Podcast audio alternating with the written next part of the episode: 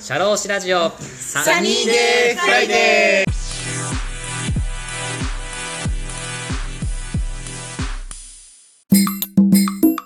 えー、と S の社長と M の社長で言ったら何割何割ぐらいだと思います？あ S の社長と M の社長。経営者の中で。そうですね。切り口がちょっと僕はあってその創業者、初代の社長はやっぱり S 多いなと思います、ただ割と、うんまあ、世代的にも2代目3代目のご支援することが多いんで2代目3代目はかなり M 多いですよね。受け身っていうか主体性があんまないなっていう。えなんでなくなるんですか？主体性がなくなるんですか？なぜそうなっていっちゃうんですか？やっぱり自分、うんあどうぞ。さらに一国一城の主みたいな形でやっぱ俺がこう2代目3代目大きくしていこうみたいなあこうなんか周りを支持するみたいになってくると思うんですけど、なんでそうなっちゃうんですか？多分もう事業としてセットされてる中に入ってくる。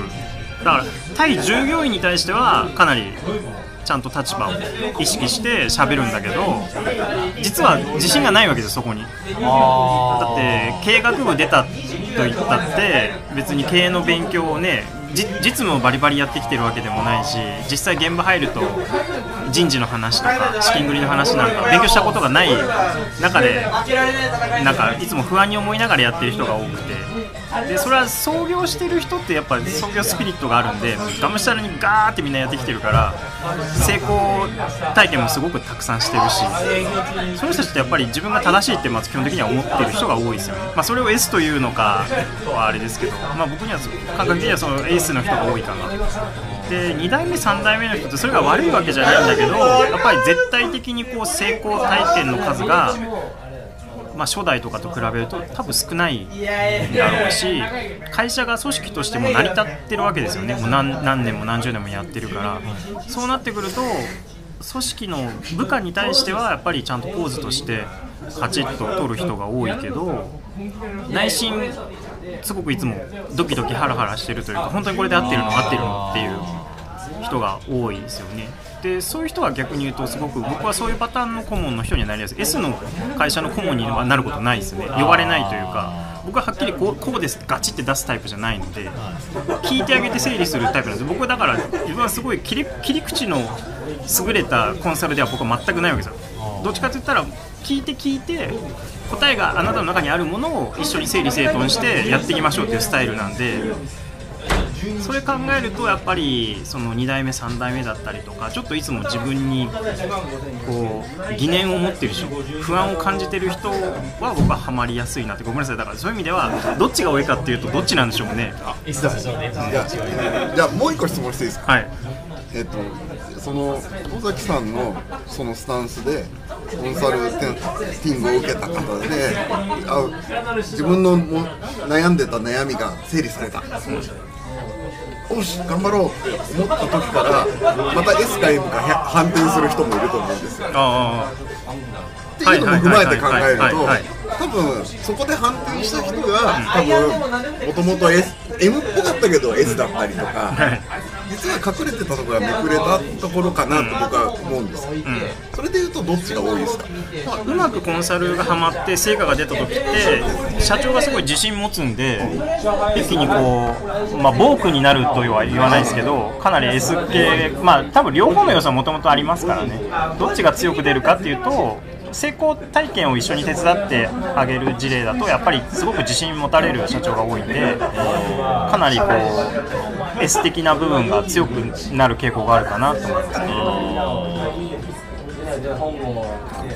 これはなな自信がない何の質問なんですかいやいや自信がないど。っちが多い。かなとかって思う最初は皆さん自信がないってことですよね。経営者の方もやっぱ自分の判断に本当に自信持てるかどうかわかんないけど、はい。こうなんか第三者が入ってきたらこうやっぱ自信持って。うん経営者たるものになっていくみたいな感じなんですかね。S っぽくなっていくんですかね。でしょうね。で多分 S の人って基本的にあんま相談しないと思うんですよね。あ真に S の人なんですか、で M の人もやっぱり2代目3代目は僕はそう思ってるんですけどあの相談したくないんだけど弱み見せたくないんだけどただ社員がいたりすると会社これで潰して食いっぱぐれさせるわけいかないんでっていうところでもうやむにやまれず相談に来る人が多いんですよ S を装った M がそう。ここから複雑だと思うんで だけどそこでうまくね施策がはまったりすると一気にこう S がムクムクとで出てきて。OK カモンカモンカモン S が出てくる。あいやなんかこれ、ね、あの僕もちょっと知りたくて、はい。あのちょっとお聞きしたところなんですけど、はい。僕も M が多いかなって思ってるんですよ基本的にあは。おでもどうなんだろうっていうところでちょっと聞いたんですけど、ーこれこれブーメランのように田村さんに刺さる。あ僕実は。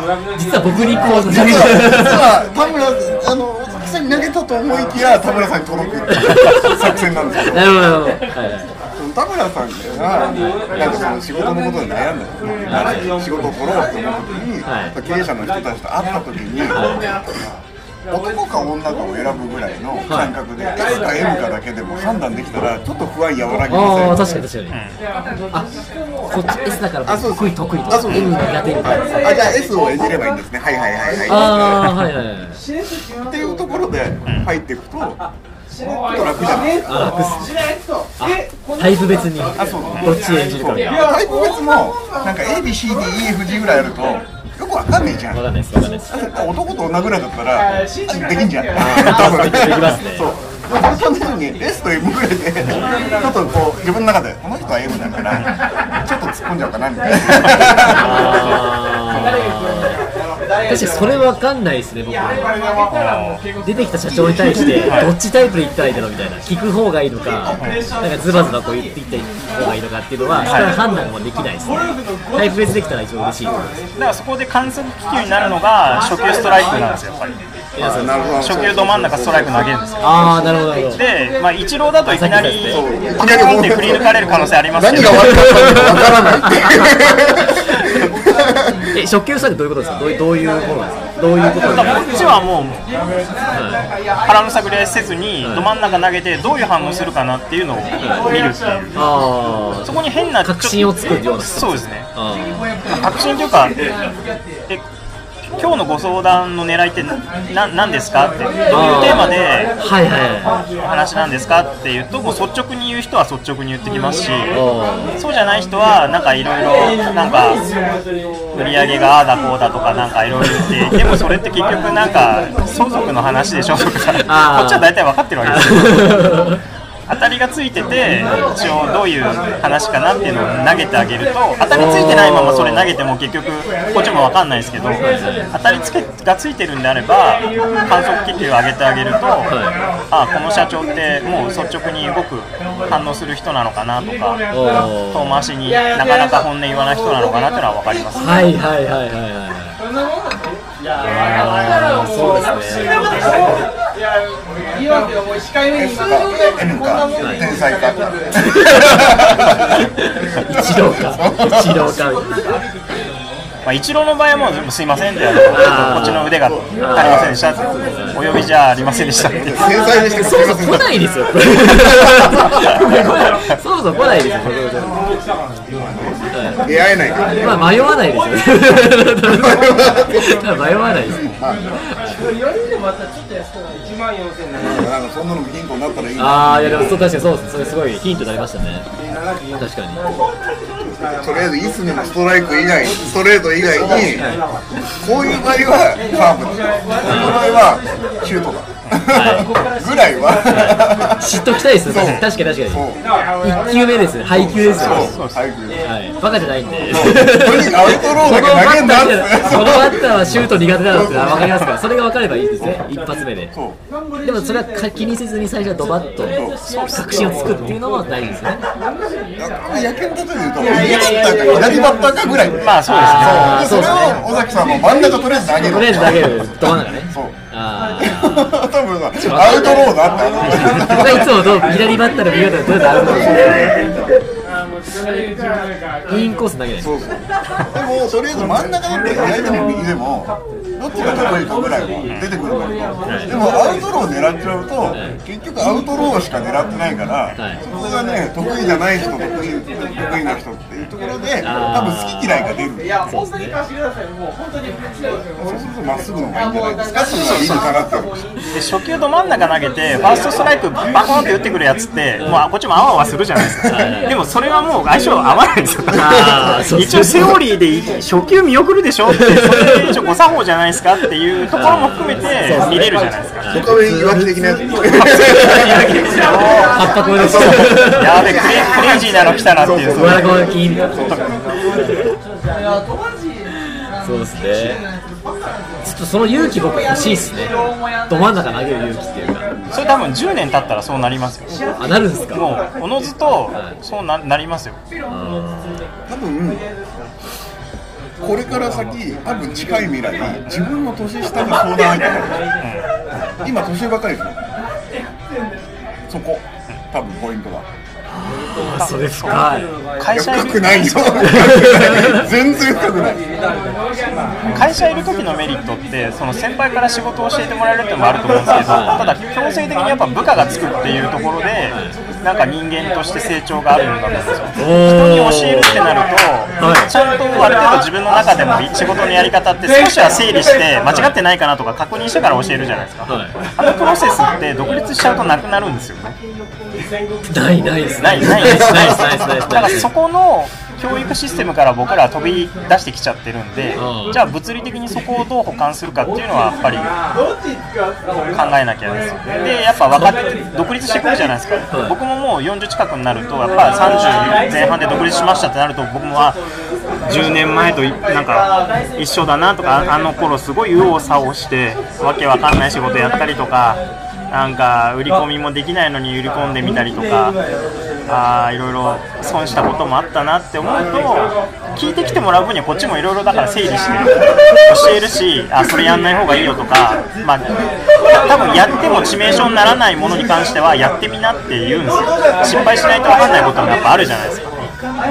でもそういうこう立場にならせてもらってるっていうのはやっぱ後輩がいるからなのでそれをやるとなんか一気に幅が広がるなって感じですよね。ってことは教えてるようで教えられてるんですよじゃあ僕がやった方がいいですそれは今後輩に僕と相田さんはそういう後輩としてはい僕らの経験を。欲しがってるってことですか？欲しがって僕の僕の僕のいじりを欲しがってるってことでよろしいですか？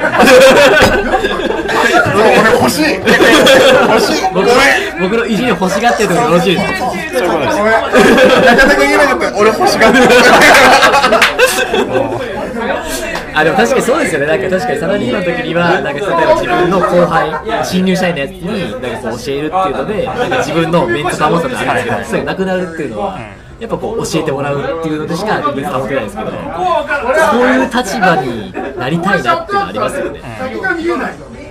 じゃあそれを僕がなさならせてあげます、ならせてあげます。機会機会を提供してあげます提供してあげます。しょうがねえからな。サニーデイフライデーはそのようなものも提供させてる 経営者の方の M 心を、はい。あのすくぐるくすぐるような質問を提供していきます。まあうんちく語りたい面倒くさいやつらの相手をしてあげますけて立ちます。受け出します。ってこいうんちくあそれ需要あるかもしれないですね。でたまに昨日聞いた質問します。よ余計満足度上がるでしょ？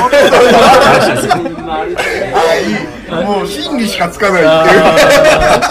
あでもそれいいじゃん。あ本当ですね。確かに喋りだけしょうがないですからこのぐらいになってくるとはい。なんか10歳か違ったら役に立役に立立つ立つようなこと言いたいなっていう気もありますし。はいはい。そういう満足感はこう満たされますよねこっちは。ああなるほど。なんかそれっぽいこと言ってあーなんか今日飲み会楽しかったな。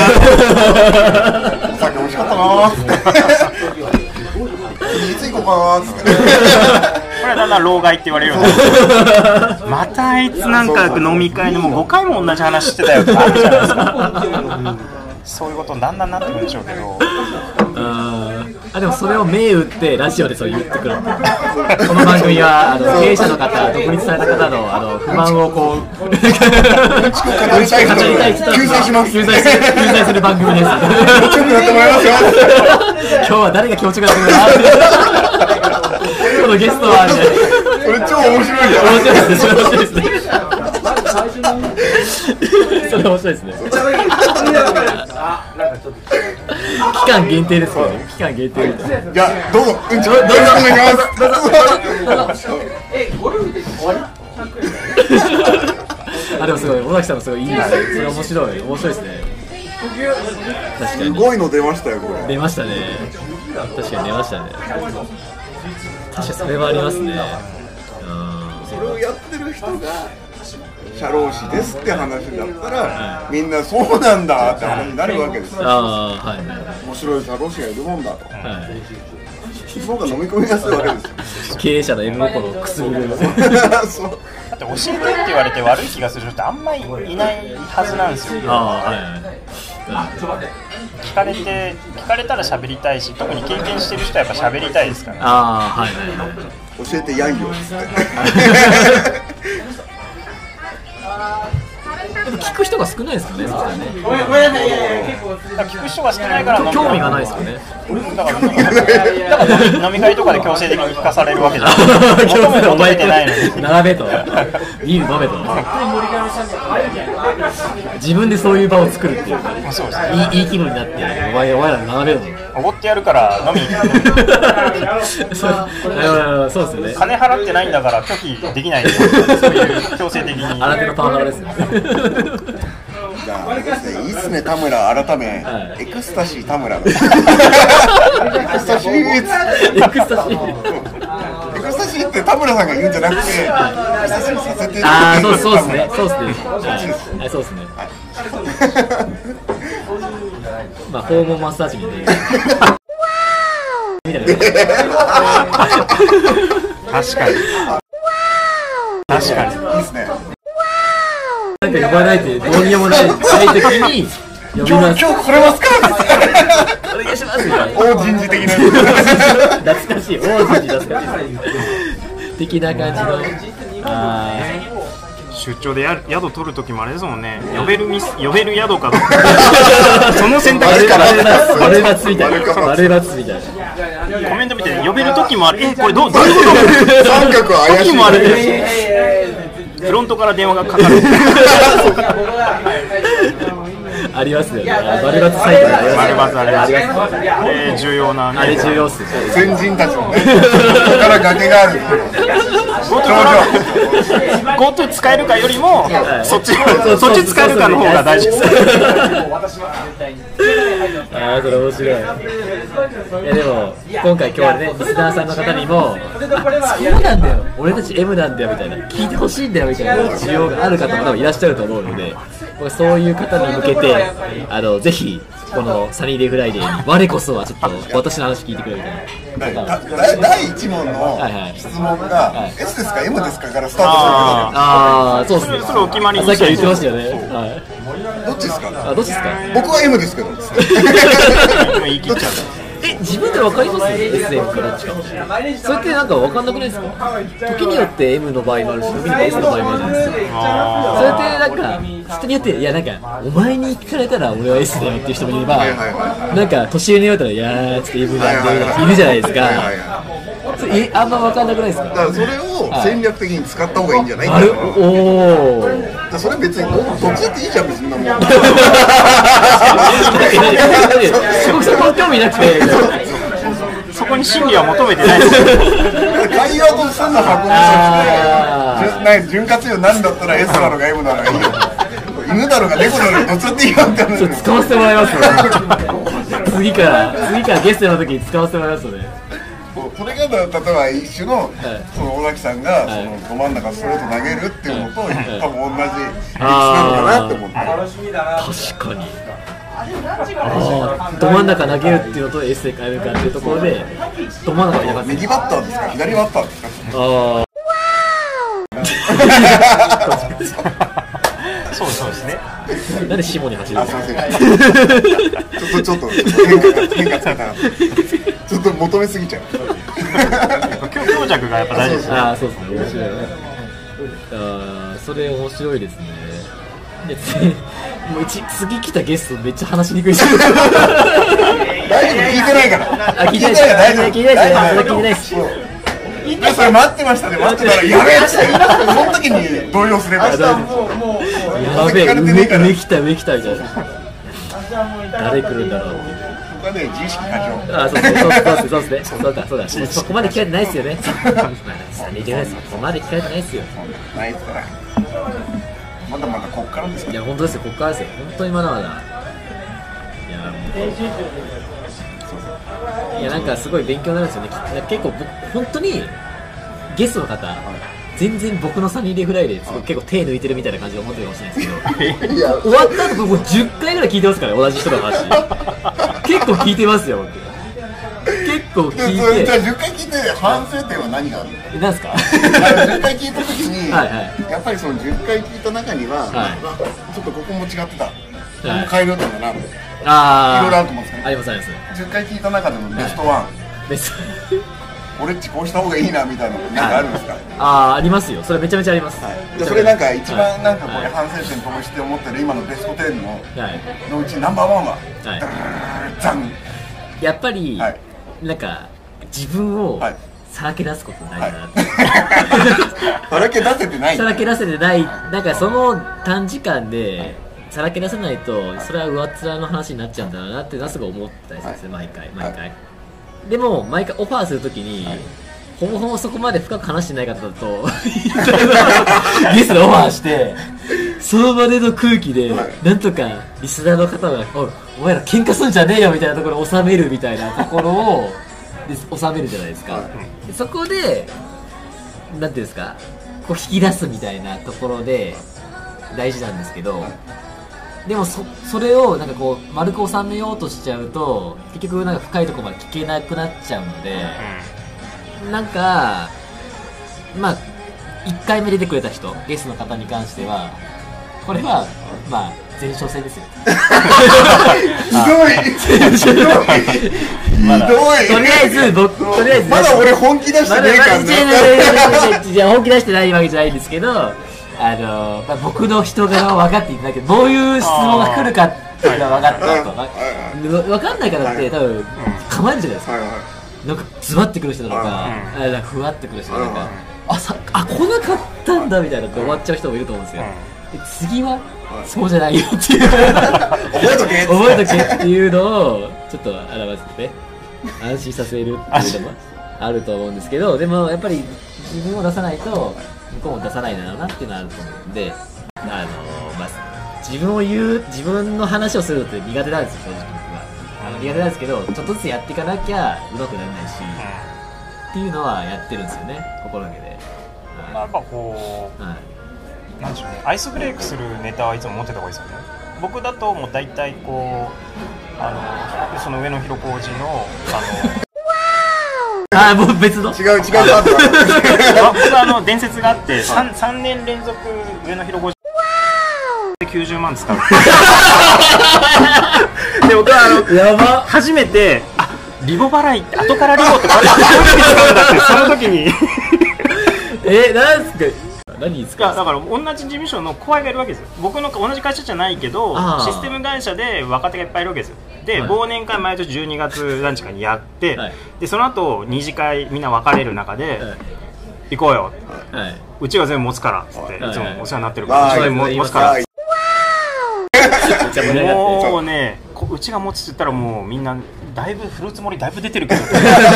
あとあの店員さんもあれなんでもう、はい。あのお連れの方延長っておっしゃってますけどって全然言ってない。んですよ言ってないんだけどそういう雰囲気がそういうそうそういうフェイクが来るわけですよね。フェイクニュースがそう来るそうあの若手選んでいいですよみたいな。これを3年連続やってた時期があって、はいはい。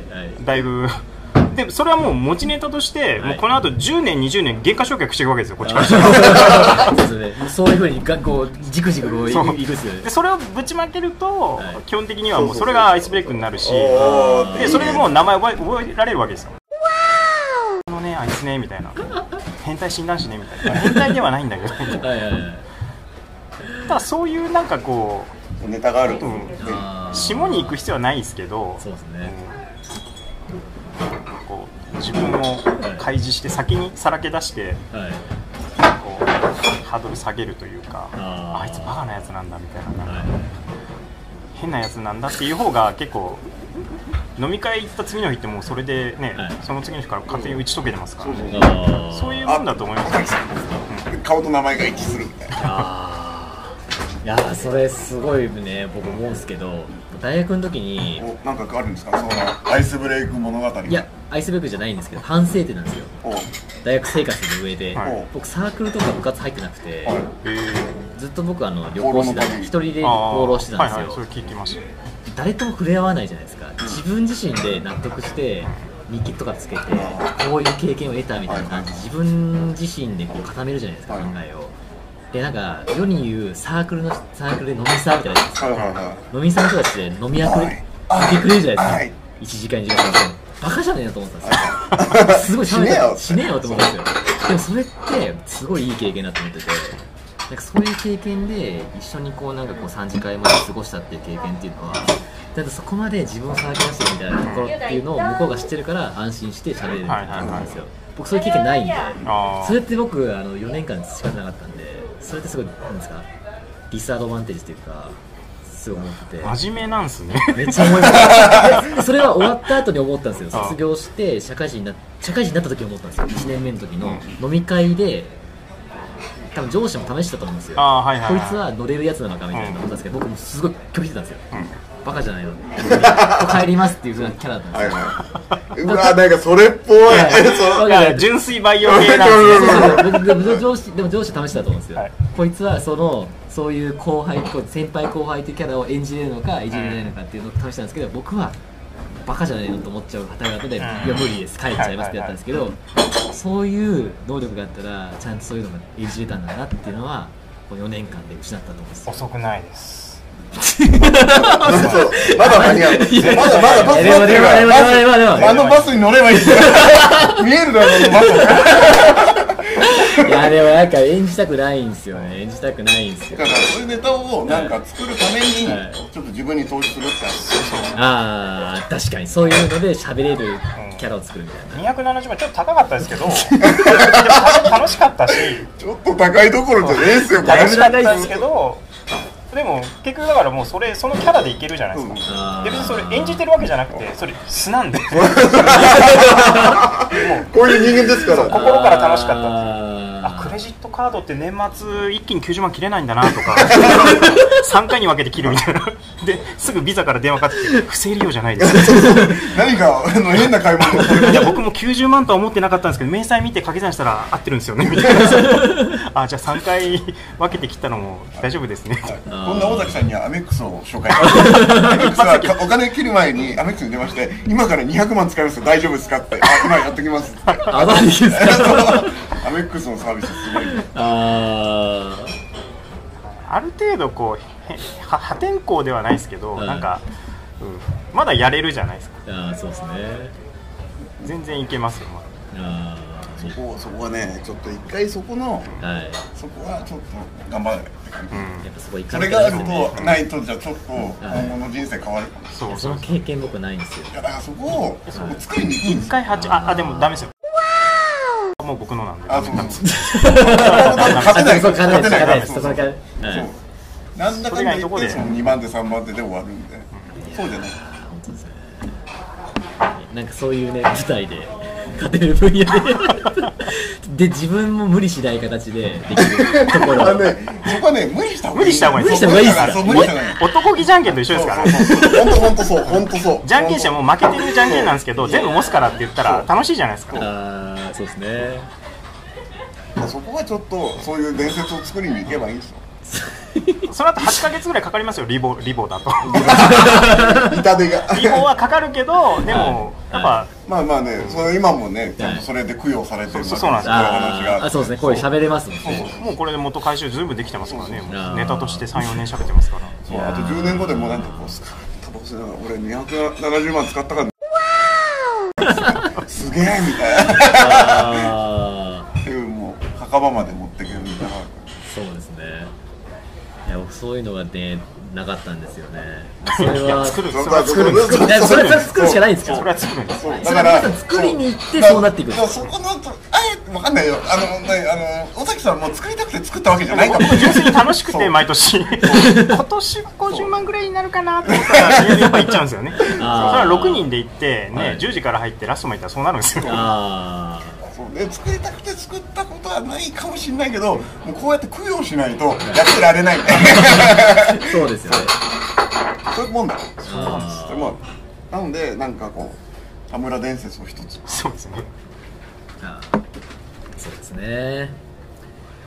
はい自分なりのやつを探して。全然命じ取られるわけじゃあじゃあゃないですから。尾崎さんこれ我々でプロデュースした方がいいかもしれないですあ田村さんは何をすべきか。あそうですね。でもあれなんですよ。僕はまあまあまあまあまあまあまあまあまあはいはいはいはいじゃあちょっとじゃあお任せコースで、お任せコースはいあの天使の遊び遊びで。はい。そうそう神々の遊び。神々の遊び神々の遊びで、はい。まあねコントロ厳しくなってきてますからね最近。いやそうなんですよ。あでも確かにそれはあるかもしれないですよ。そういう経験がないのかもしれないですゆとりは。いやでもだからそれを思ったら、ゆゆとりの中でもはい。一歩も二歩もリードできるんだよ、確かに。全然抜きんでますからね。あいつちげえなっつって。な。かなかなかなかやるやつだなって。えでもでも僕はゆとりは逆にそれをバシッて言うのもゆとりだと思ってますよ。いやそれそれおかしいっすよ。はいはいうのもゆとりだと思ってるんでそれはいいと思ってるんですけど。でもそういう昭和の先輩昭和の先輩の方々やってるのは昭和の先輩です。がやってるのもすごい羨ましいと思ってるんですよ。あいや僕できてないなと思うんですよ。あだからどう同じ世代には受けないでしょうけどね。ただはいこうこの世代に対してははい。いまだにそのやり方が通じるっていうか。あ時に計れ思考よれっつって。あそうなんですよ。それもいいんだなと思うんですよ。ああと一番いいのは、はい。そうかまだ30だから JC 入ったら面白いと思うんですよ。あー。青年会議所。はいはいはいはあれはめちゃくちゃ破天荒な組織なんで、いらしいっすね。まあ、今から入るとちょっと長くて大変ですけど大体みんな38とか7から40が定年なんでまで入ってあれ入ると地域の名士の会社の次の経営者とかいっぱいいるんではいあれでうまくやってる主業結構多いですよ、ああらしいですね。だから僕のその社労士事務所で働いてた時の代表がはい。27で独立して、はい。JC 入ってたんですよ、はい。JC 入ってで40青年会青年商工会議所なんですけど、はい。40歳が一番年をそうですね。ギリギリじゃないですか、うんそこまでのその辛抱みたいな、は その40歳までのところまで行くまでのこういろいろと飲み会とかの軍隊ですから、軍隊的なところを聞いて、はい。大変だなと思って、俺、ゆとりだから無理だなと。俺、無理だなとと 思っちゃったんですけど、でも、でもそういう経験を乗り越えたら、もう強制じゃないですか、そう。あ絶対そうなるんだろうなって思う。それって1年やったらもう慣れるんですよ。なれるんですか？慣れます。そういうもんだと思うし逆にそれはそれで被害者の会があるわけじゃない。ですか今日はすごいなんかいいヒントというか、なんか言葉数がちょっと少なくなったんですけど、いろいろ考えさせていただく、今までのなんかちょっとなんですか、生き方というか、そこら辺をちょっと勉強させていただいた感じがして。あれもまとめに入ってるいや、まとめちゃダメです。はいじゃあい。や、まあ、いやいやいやいやはいまとめていやいや、はいいや、いや、まとめいい時間だからそうですね。本当もう結構いい時間じゃないですか。まとめに入っていや、本当に、あの、サニーデイフライデーやらせていただきまして、いや、本当にもうこの機会がなければ、こんな音声を発信する機会じゃないと思うんです。で、ただ単に発信するだけじゃなくて、ゲストの方に来ていただいてますと。で、今日僕が一番、や、やべえなと思ったのは、ただ単にゲストの方を呼んでいただいただけじゃなくてゲストの方を満足できてなかったっていう。もっと聞けよここみたいなところのすごい今日知れたっていうのはすごい僕は勉強になったので次からはですね本当にまず自分自身がパーソナリティとしてあるっていう立場をちょっと捨ててですね。僕はそれ知らないんだけどよくわかんないけどそのまま司会進行しちゃダメだなって思ったことは素直にちょっと教えてくださいって素直に聞くっていうところをちょっとやんなきゃいけないなっていうのはすごい思いました。はい。なのでですね、ちょっと今日、まあ、尾崎さんと相田さん来ていただいたので、2時間遅刻しました。ね本当ですよ、本当ですよ。相田さん来る前に尾崎さんが結構いい話してましたローマ帝王の話もしてましたからね。あれ撮っとけばよか。っはいためっちゃいい話してまマした。テオの そうそ証明差しの話来たので、ぜひこのお二人にはですね、リニューアルした 教えてあなたの働き方をちょっとまたですね、オファーさせていただきたいと思いますので、ぜひとも来ていただけたらと思いますので。来週からサニーデーサタデーが始まる。あれ？あれ？フライデーじゃなくてサタデー。休日に出勤みたいな。ぐらいのちょっと勢いでちょっと行くような感じになるかもしれないのでぜひサニーデーフライデーに来ていただけるかな？場合による。ってまた企画書を今後の展開による。また企画書をねちょっとあの書かせていただきたいと思いますのでまだオファーさせていただきたいと思います。えー今日のゲストは、えー中小企業診断士の尾崎義孝さんとデザイナーの相田悟さんでした。ありがとうございました、はい。ありがとうございました